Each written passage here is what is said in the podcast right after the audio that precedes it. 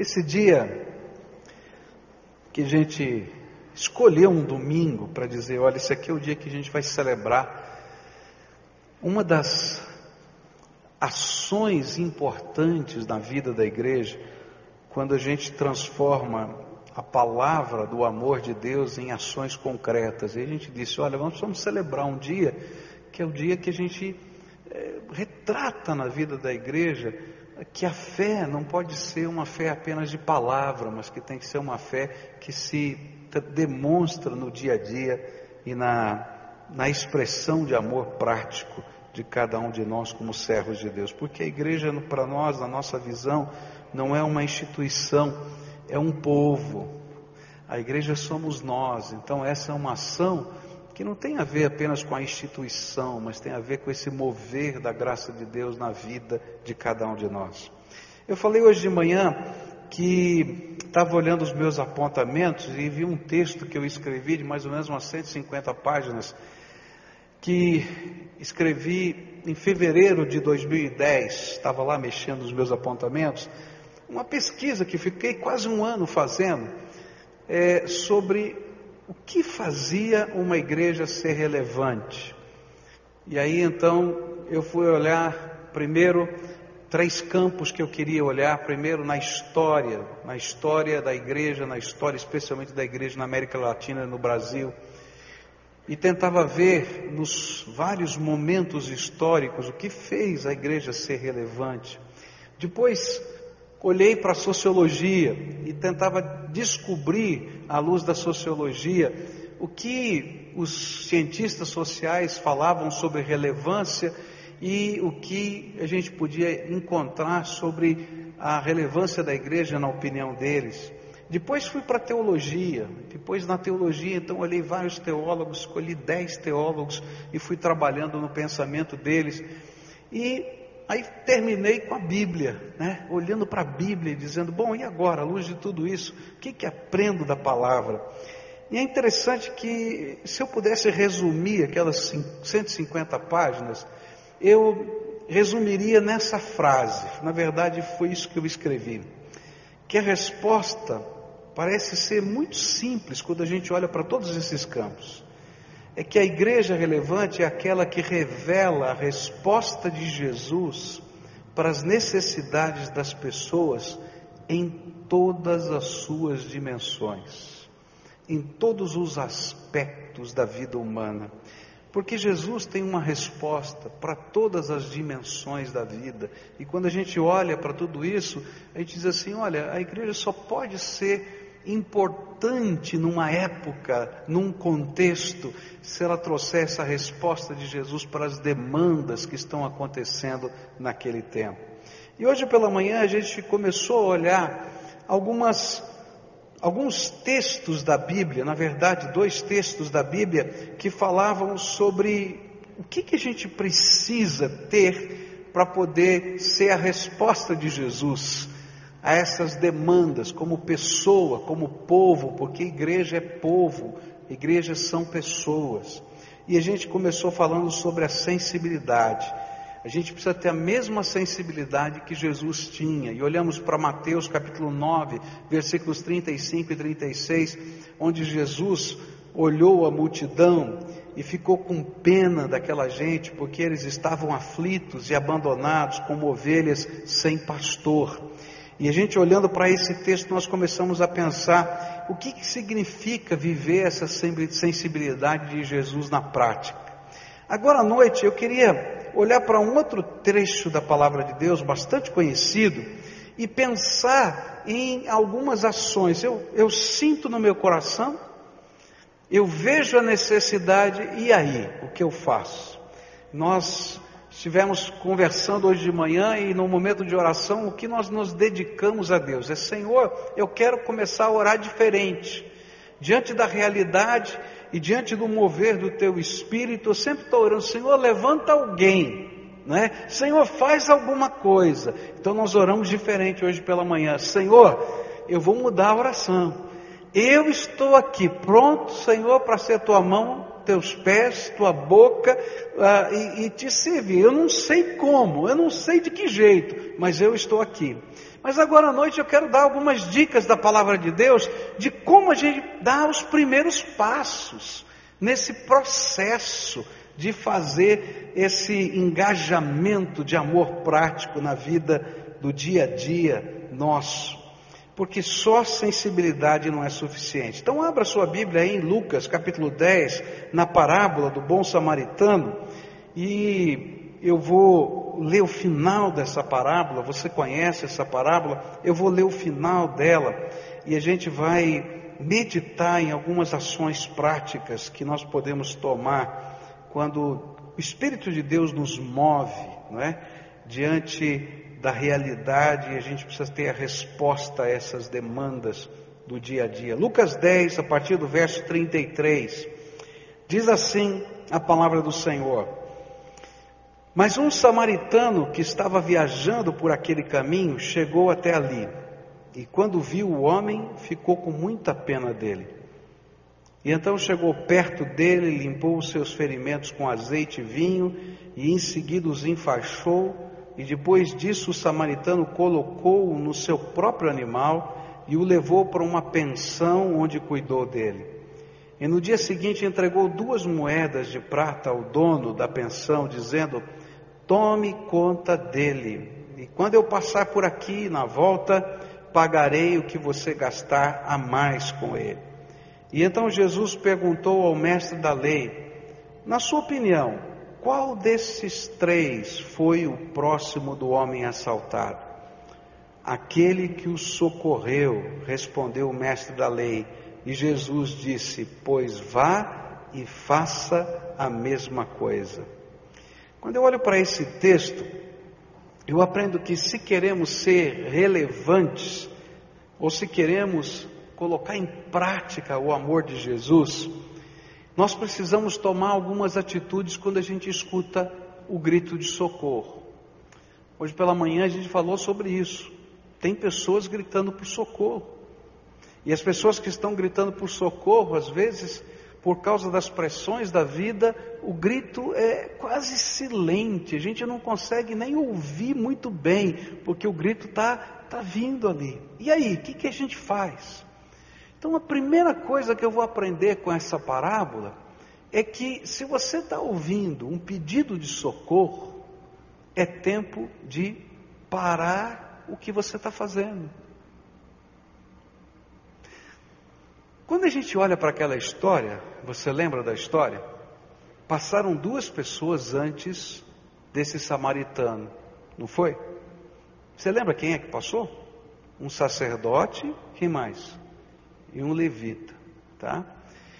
Dois religiosos, dois religiosos, que talvez tivessem uma agenda muito cheia, de coisas tremendamente honrosas, tremendamente importantes. Eram dois religiosos, o sacerdote e o levita, que talvez estivessem fazendo coisas santas. E porque eles estavam fazendo até coisas santas, eles não pararam, eles seguiram o caminho. Eu posso dar uma série de desculpas para eles não pararem. Olha, se um sacerdote tocasse num morto, e se esse sacerdote estivesse na escala sacerdotal, ele não poderia estar ali no templo ministrando as coisas do Senhor. Então, como ele não sabia, e ele estava na escala, e a escala era alguma coisa que demorava muito para acontecer, ele disse: Não, agora minha prioridade é o templo. Ele foi embora. Mas havia um grito de socorro ali. O levita, eu não sei qual era a razão dele, mas posso imaginar muitas coisas. Eu estava vendo um desenho animado para ver se a gente ia assistir, mas aí o culto estava muito complicado, muito, muito longo. Eu tirei o desenho animado.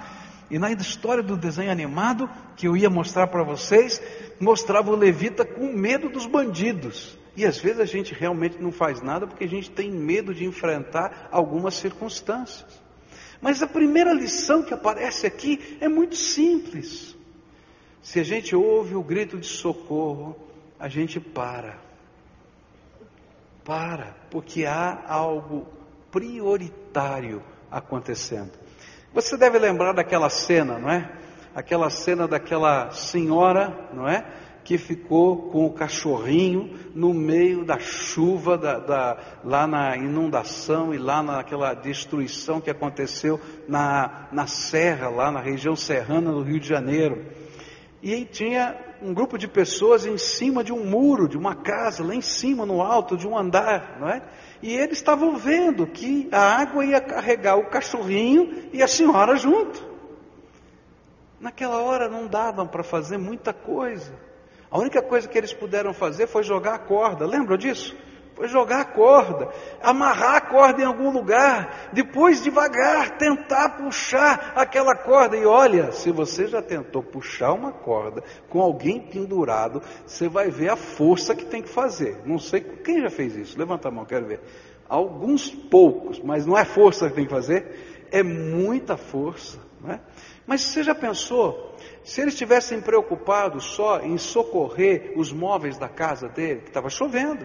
Você já pensou se eles estivessem preocupados em fazer outras coisas e naquela hora não tivessem parado? A mulher e o cachorrinho teriam morrido. Então a primeira coisa que a gente vai aprender na palavra de Deus é que quando a gente escuta o grito de socorro, a gente tem que parar. E a gente tem que entender que aquele é o momento da prioridade. E a gente tem que entrar no meio desse processo, porque se a gente não fizer isso, talvez a gente não tenha mais tempo. A gente não tenha mais tempo. A gente precisa parar. Eu tive pregando na igreja de um pastor conhecido meu, pastor Wander, ele já esteve pregando aqui na nossa igreja, e ele me fala, falou naquela ocasião do momento mais precioso que ele viveu como pastor daquela igreja. Ele falou que durante, se não me engano, o ano passado houve uma outra inundação na cidade do Rio de Janeiro, e aí então ele desafiou a igreja a trazer coisas para dentro da igreja, é, doações, né, roupas, alimentos, material de limpeza. E eles têm uma tenda muito bonita, que, que é onde eles fazem a cantina da igreja, bem na frente da igreja.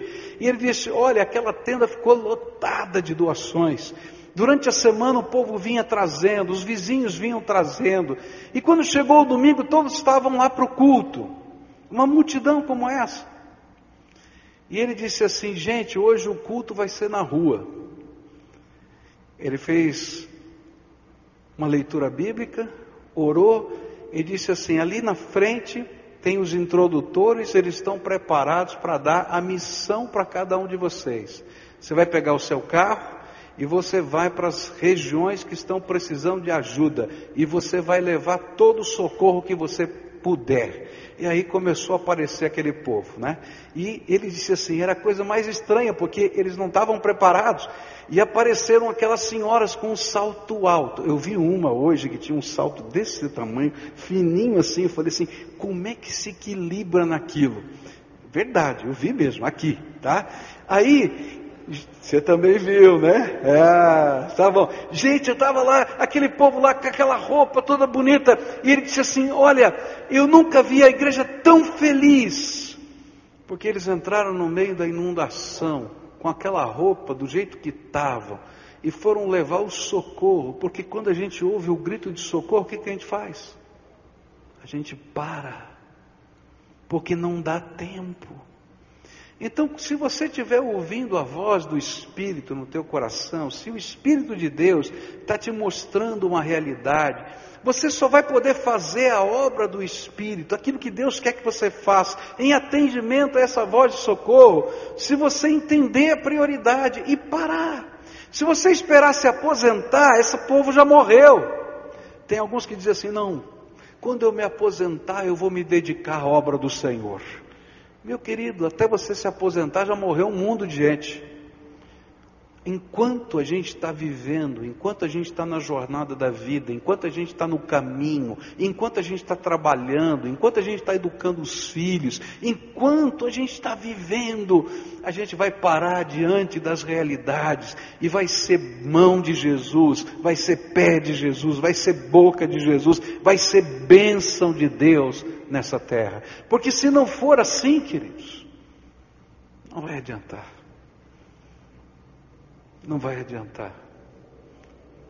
Depois que o sacerdote tivesse cumprido a sua missão no templo, se ele quisesse voltar ali, talvez não desse mais tempo para salvar a vida daquele homem.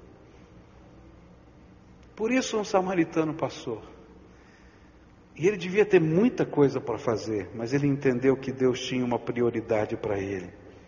Sabe, nós precisamos entender que existem coisas que estão acontecendo que não dá para a gente esperar.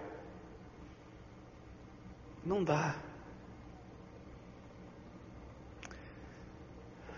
Alguns meses atrás, Michel foi fazer um sepultamento de um menino, um jovem de 17, 18 anos de idade, talvez um pouco mais, que tinha sido morto numa, num dos bairros de Curitiba com 13 tiros.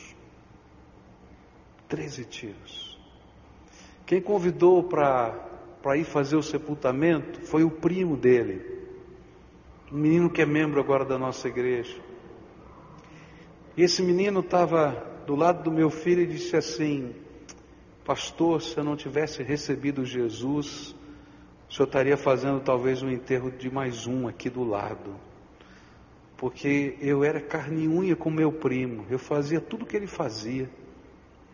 E muito, muito certeiramente, com certeza, eu estaria aqui do lado, porque aqueles que o apagaram por causa de droga e tudo mais teriam feito isso comigo também.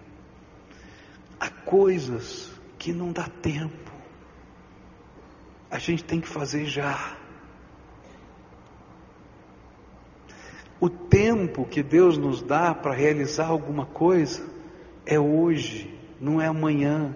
Então, se Deus está sensibilizando o seu coração, ouça a voz do Espírito e para, abre um espaço na tua jornada para responder ao clamor de Deus, porque esse clamor que vem dos homens passa pelo céu e o Espírito de Deus faz com que ele ecoe dentro da nossa alma.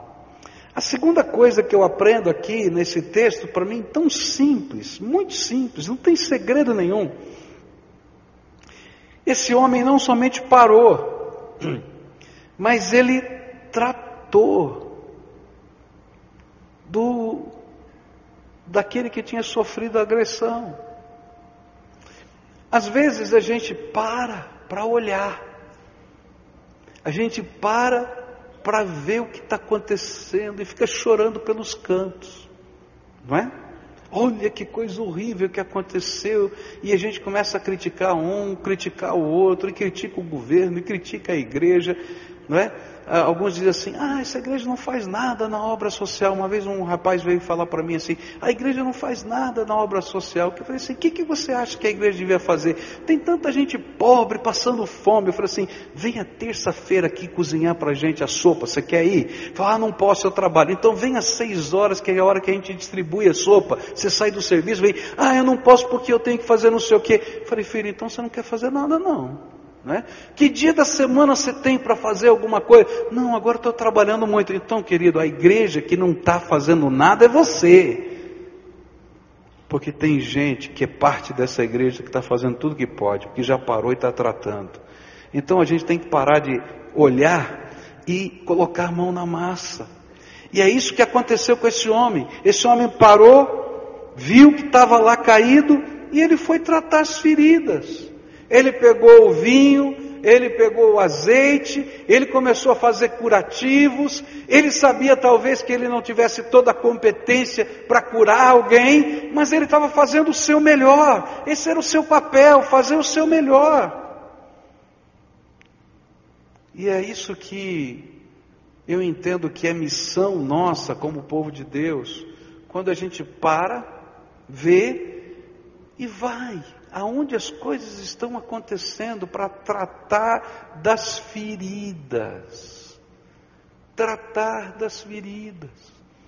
O que eu entendo que a palavra de Deus nos ensina é que o Evangelho não é contemplativo, que a gente fica olhando só para o céu e cantando louvores, ainda que eu adore cantar louvores, mas tem uma hora que o Espírito Santo diz assim: levanta e faz alguma coisa no meu nome. E aí a gente vai entrar, às vezes, em lugares mal cheirosos, a gente vai entrar, às vezes, no meio de uma confusão. Ah, queridos, você não vai imaginar onde você vai parar. No mínimo, eu já, já tomei quatro armas de pessoas. Gente que ia fazer besteira, gente que ia matar alguém, tá? E o Espírito de Deus me colocou lá. Eu vou fazer o quê? vou chamar a polícia? Eu vou lá. Em nome de Jesus, rapaz, você não tem condição de dar essa arma aqui para mim. O que você vai fazer, pastor? Sei lá o que eu vou fazer. Eu vou entregar para a polícia, eu vou entregar para quê? Mas você não vai ficar. Não, pastor, eu paguei não sei o quê. Não presta, esse negócio vai embora. Uai, você é louco, pastor? Sou. Mas aquela hora era hora, não tinha outro dia. No dia seguinte era perigoso demais. Você está entendendo? Tem coisas que Deus coloca na nossa vida que a gente tem que entrar naquele contexto, entrar na situação para fazer diferença. E como faz diferença? Como faz diferença? Graças a Deus ninguém morreu, aleluia. E é quase que uma desgraça ia acontecer naquelas quatro situações. Graças a Deus. Por quê? Porque a gente tem que parar e a gente tem que entrar naquele, naquelas circunstâncias para fazer diferença naquele contexto. A graça de Deus é muito maior do que você pode entender. E essa graça se manifesta através de gente simples, que ouve o clamor do Espírito e vai na direção de encontro àquelas necessidades com as respostas do Senhor Jesus. E sabe, às vezes a gente imagina que as respostas são muito complicadas. Ah, muito complicado, pastor. É, o problema é muito complicado, mas quando Jesus entra na história, as coisas que são complicadas começam a se descomplicar pelo poder de Jesus. Se alguém quiser ensinar, perguntar para o Carlos que estava aqui, qual é o método de tirar alguém da rua, meu querido, vai ficar louco, porque cada pessoa é diferente. O importante é que tinha alguém naquela hora lançando a semente, e essa semente é poderosa, e esse Senhor é poderoso, e coisas tremendas de Deus acontecem e que não dependem da gente. Dependem sim, no sentido da gente estar no lugar certo, na hora certa para ser instrumento de Deus, mas o poder é dele, a intervenção é dele, o milagre é dele. Eu não posso fazer muito mais do que aquele samaritano descer do animal que estava carregando, parar no meio do caminho, juntar um pouquinho das coisas que eu tenho e fazer um curativo. Eu não tenho mais competência do que isso. Mas Deus pode usar essas pequenas coisas para fazer algo muito maior do que eu posso imaginar. E é isso que a Bíblia está tentando nos dizer, que a gente se envolva nos processos da graça de Deus. A terceira coisa é muito, muito simples também. Mas a gente às vezes não gosta dessa terceira. E você vai ver por quê. Aquele homem parou, não é isso? Ele tratou, não foi?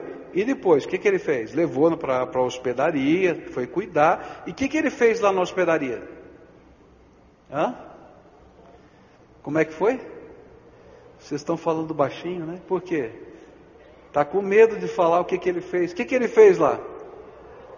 Ah, não entendeu ainda, vou ter que contar a história toda de novo. Como é que é? Foi lá e pagou a conta. Vamos dizer juntos? Um, dois, três. Ah, sabe por que, que a gente não se envolve? Porque dá trabalho. Sabe por que, que a gente não se envolve? Porque a gente vai pagar a conta. Agora, vale a pena pagar a conta. Vale a pena pagar a conta. Não entendam errado o que eu vou falar aqui para vocês, tá? Eu não estou falando que a gente tem que fazer negócio com Deus ou que alguém vai ficar rico, não é nada disso, não entendo errado. Mas você sabe, vou dizer uma coisa que eu creio. Toda vez que Jesus falou sobre dinheiro no Novo Testamento, ele não usou a expressão dinheiro. Ele usou, na verdade, no Sermão da Montanha, a expressão mamon, que era uma divindade adorada naqueles tempos, que era a divindade da sorte e da fortuna. Tá?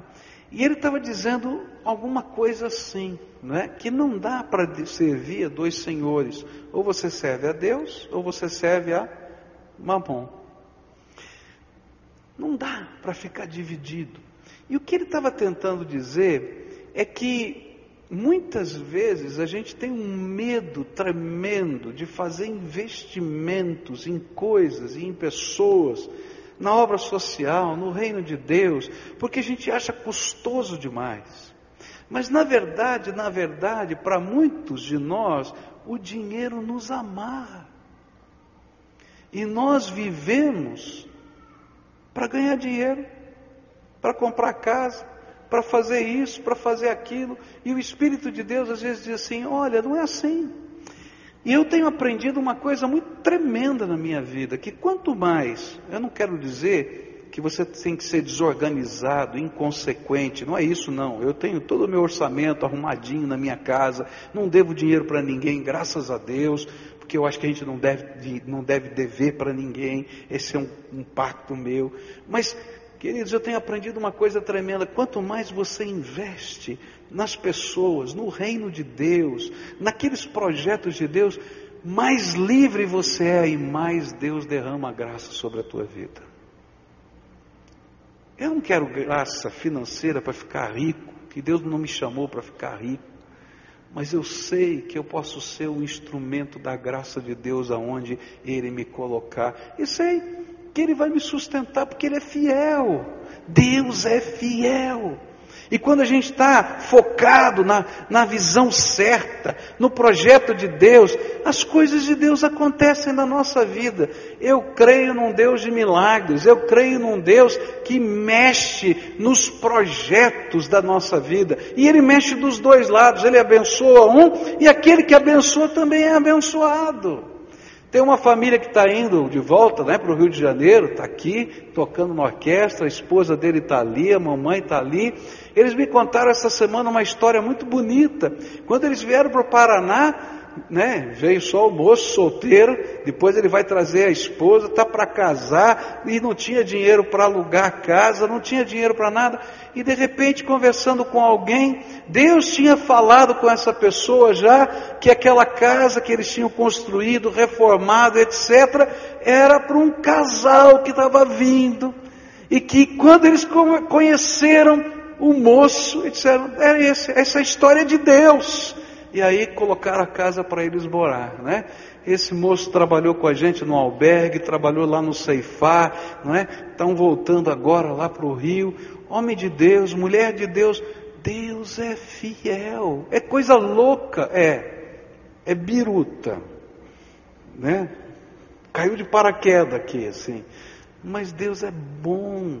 E sabe, não é bom só para eles, é bom também para aquela família que fez isso. Essa semana passada, retrasada, eu estava com, com uma irmã, deve estar aqui na igreja, né? É, cuja sua família abriu a sua casa. Lembra que nós tivemos um casal que veio de Palmas para fazer um transplante de medula aqui, não é? Então, uma das famílias que abriu a sua casa, encontrei com eles lá na célula, e eles estavam felizes da vida, porque agora estavam voltando, esse, esse casal com a filhinha estão voltando de Palmas, estavam indo para, voltando de Curitiba para Brasília, para continuar o tratamento mais perto de casa.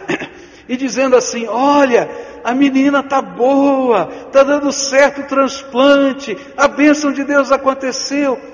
Gente, não é só quem, quem recebe é que é abençoado. Eu disse: que coisa gostosa você saber que você participou ativamente da salvação de uma vida. Está entendendo? A gente paga a conta. E será que a gente fica mais pobre por pagar a conta? Não fica.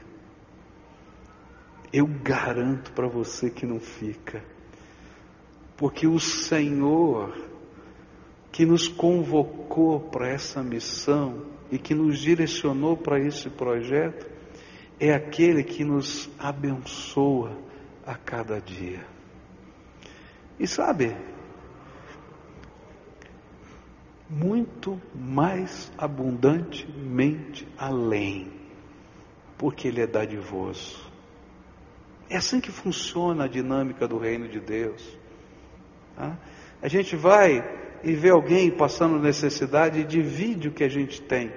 Pega lá um pouquinho que está no nosso armário e leva para o armário do outro que não tem nada. Olha, não vai faltar na tua casa, porque Deus é fiel. Porque Deus é fiel. E naquela hora você ouviu o grito, você parou, fez o que você podia, pagou a conta, o que você podia. E a graça de Deus vem sobre a nossa vida porque a gente está no propósito do Senhor. Quando a gente escuta o sermão profético de Jesus, ele vai dizer uma coisa tremenda. Ele vai perguntar, não é? Ele vai separar os bodes das ovelhas. Lembra desse sermão? Né? Ele vai dizer, ó, vou separar os bodes das ovelhas. E aí naquela hora ele disse assim, olha, quando eu tive fome, deste-me de comer, quando eu tive sede, deste-me de beber, quando eu estive preso, não é, você me visitou. E aí ele vai dizendo, e eles perguntam, quando é que nós te vimos nessa condição, Senhor? Né? E ele vai dizer: toda vez que você fez a um desses meus pequeninos, você fez a mim. Sabe que a gente aprende uma coisa muito simples: cada vez que a gente está no meio da jornada e a gente para, e a gente faz o que é possível naquele momento, e a gente paga a conta, a gente se envolve no processo, a gente está vendo nos olhos daquela pessoa os olhos do Senhor Jesus, e a gente faz para a glória do Senhor. E olha, Deus é fiel ele se alegra. A última coisa que eu vejo aqui nesse texto é uma coisa tão tremenda. É que quando a gente se envolve dessa maneira, a gente vai perceber que existem coisas que vão muito além da nossa capacidade.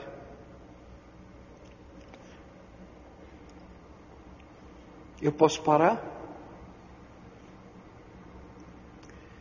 Eu posso tratar, eu posso até pagar a conta, mas o problema é muito maior, não é? E às vezes a gente não consegue, e a gente se sente pequenininho assim. Mas aí a gente vai aprender uma coisa tremenda de Deus.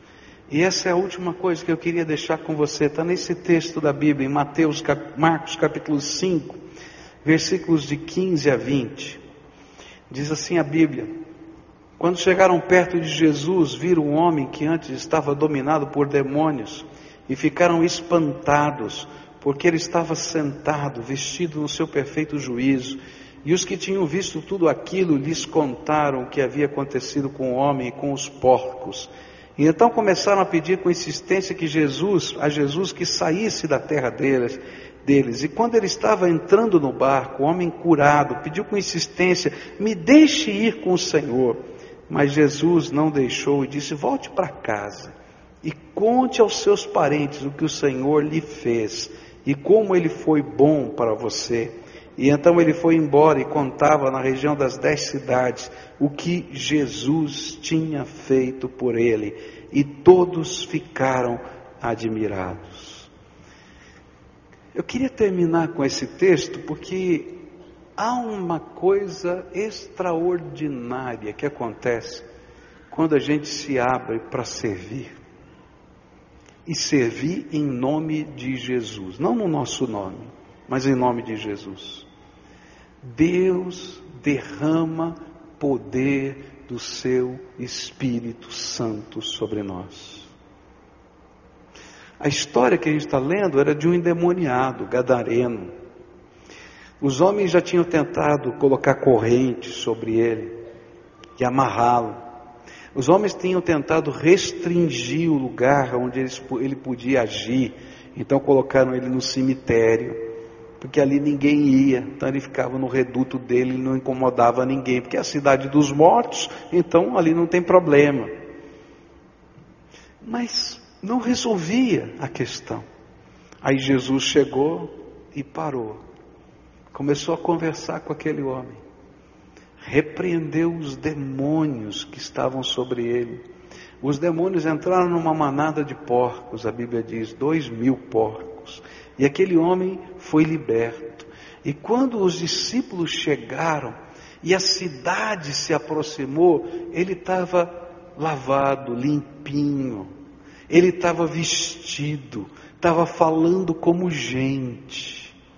E aí todo mundo estava com medo, porque o preço tinha sido caro demais dois mil porcos.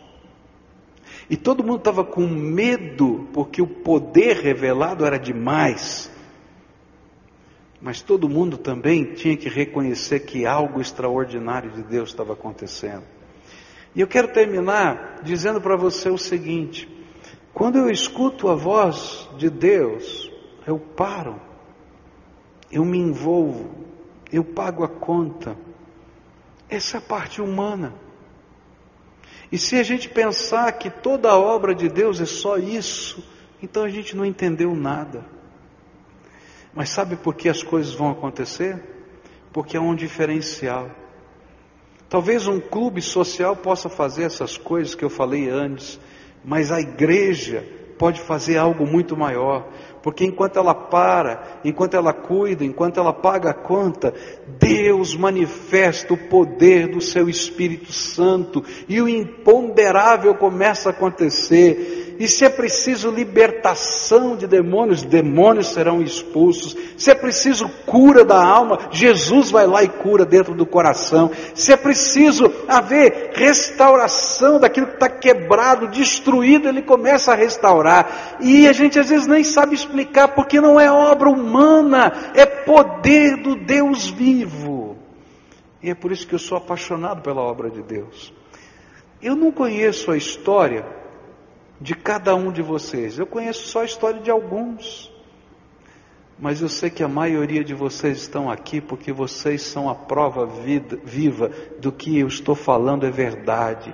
Porque um dia alguém parou no meio do seu caminho, no lugar em que você estava, apresentou o amor e a graça de Deus para você de alguma maneira, se envolveu, cuidou de você, e o imponderável que essa pessoa não pode fazer, que um pastor não pode fazer, que uma igreja não pode fazer, Jesus fez que foi mexer na história da tua vida, reconstruir, começar de novo. E o Senhor está dizendo: Eu quero te dar essa mesma graça para você dividir esse poder com os outros, para você se envolver com o pequenininho, com, com aquele que é adolescente, com o grande, com o idoso, conforme o clamor que Ele permite que você escute.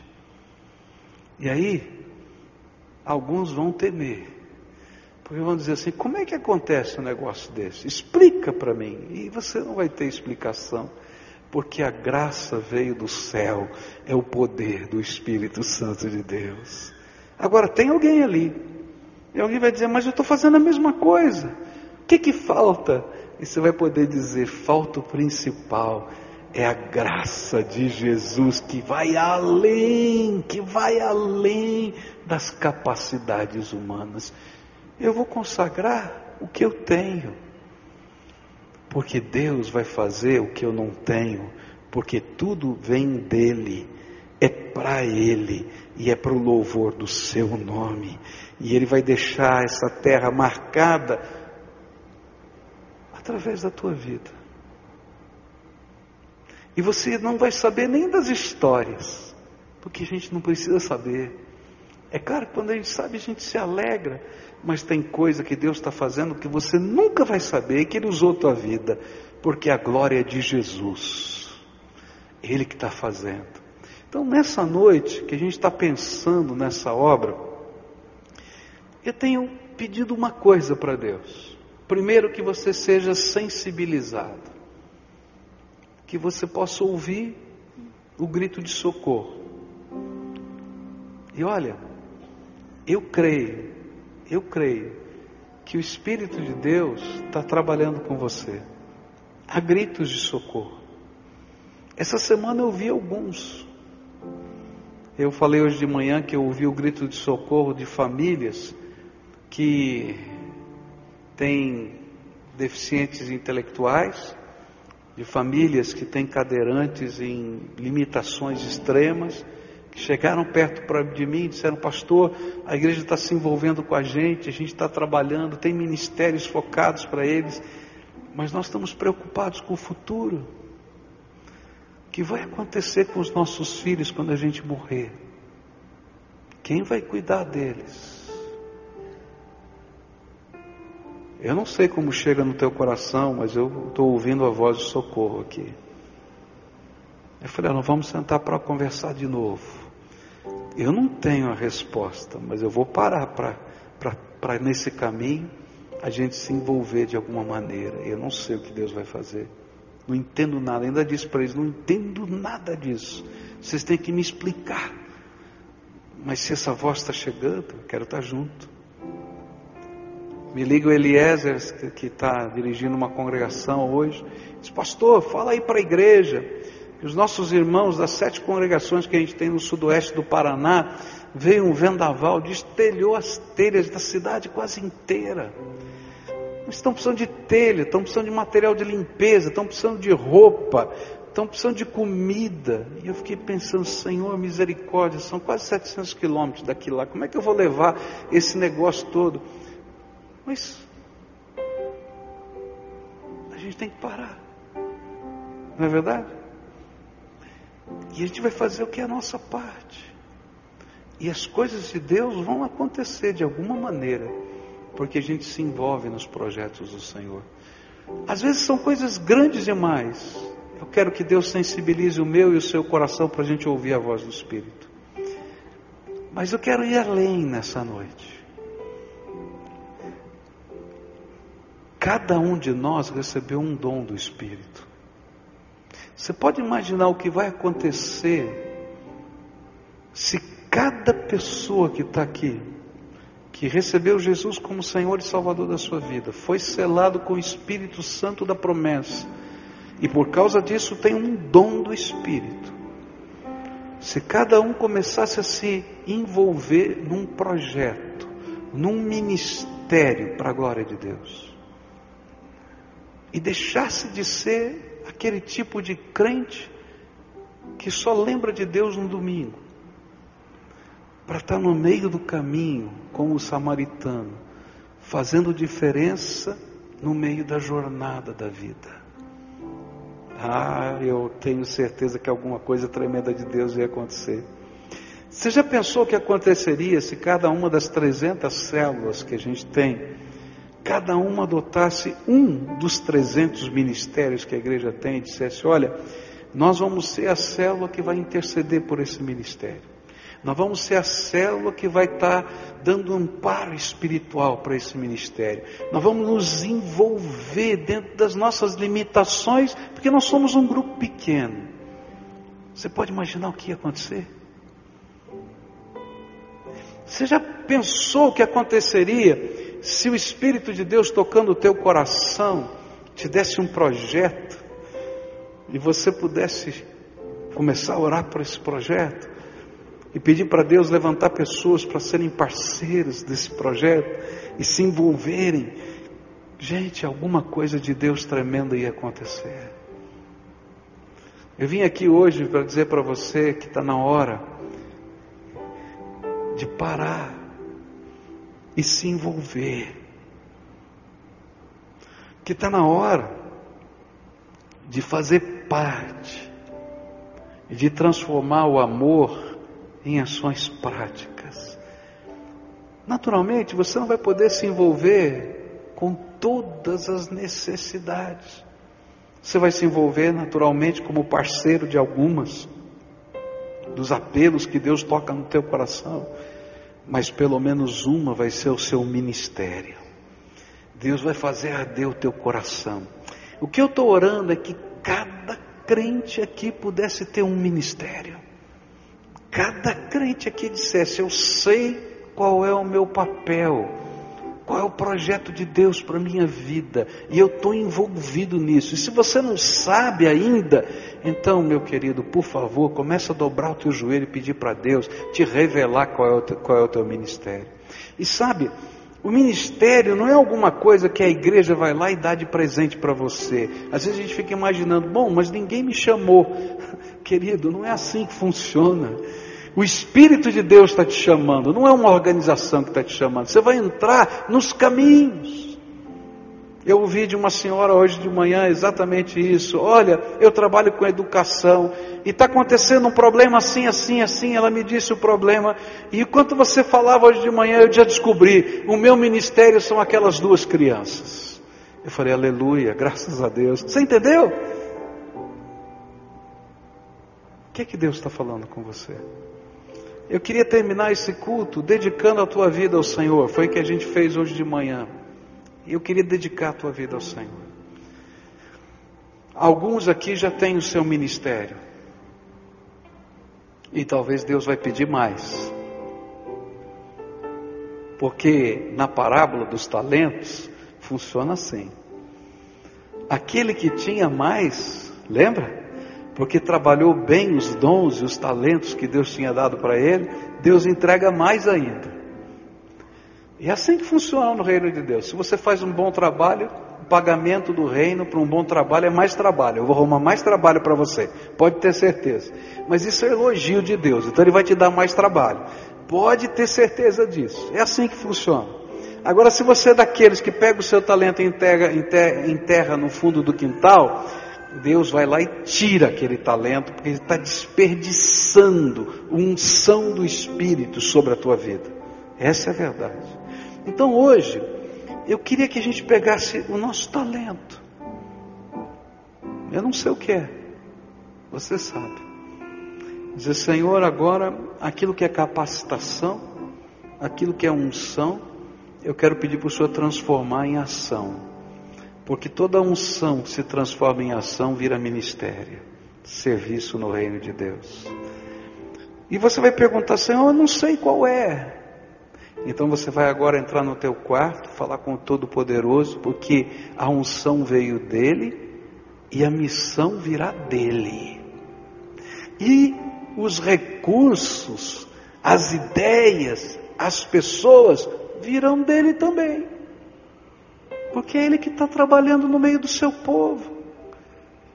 Por isso que não vai funcionar um planejamento estratégico numa igreja. Não vai. Porque Deus está fazendo levantar os ministérios assim. A gente, quando vai ver, está correndo atrás, porque Deus já foi na frente.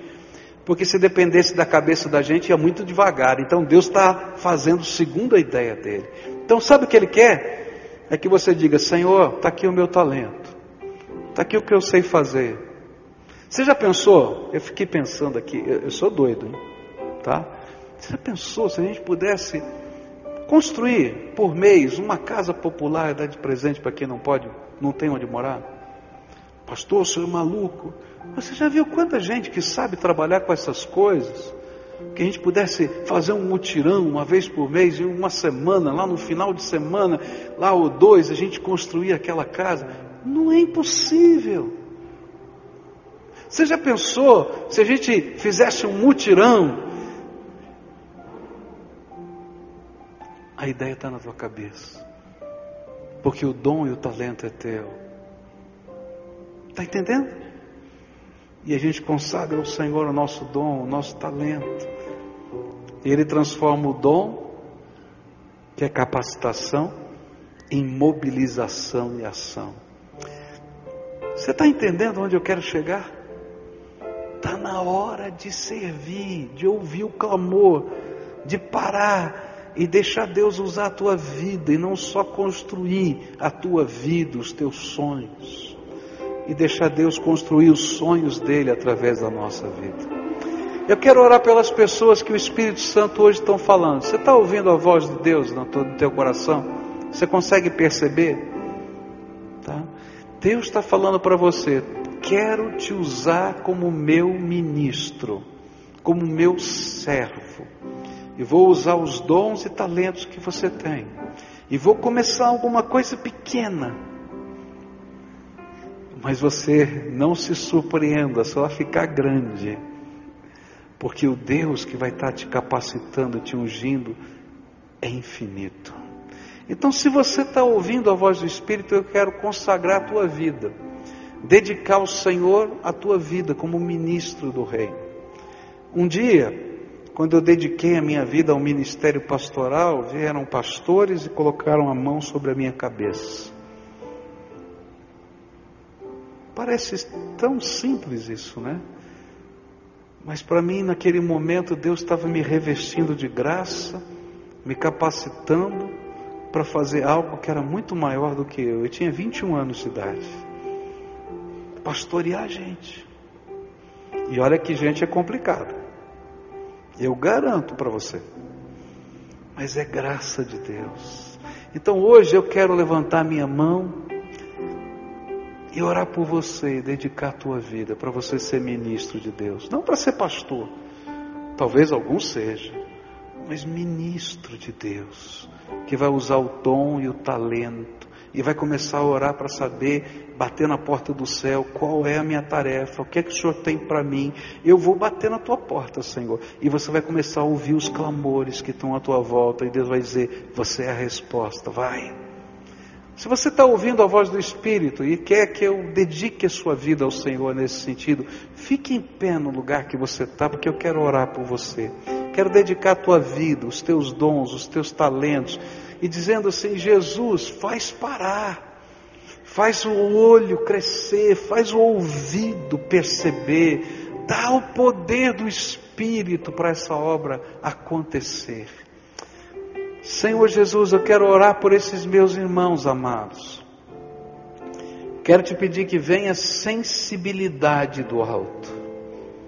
Quero te pedir, Senhor, que não venha apenas o sentimento, mas que venha também a capacidade de organizar a vida para parar no meio da jornada, a capacidade, Senhor, para tratar do coração, da alma das pessoas, a capacidade, Senhor, para pagar a conta, mas acima de tudo, o poder que vai além da capacidade do Teu Espírito Santo para fazer, Senhor, coisas que a gente não consegue nem imaginar, porque o Senhor é o Deus dos milagres.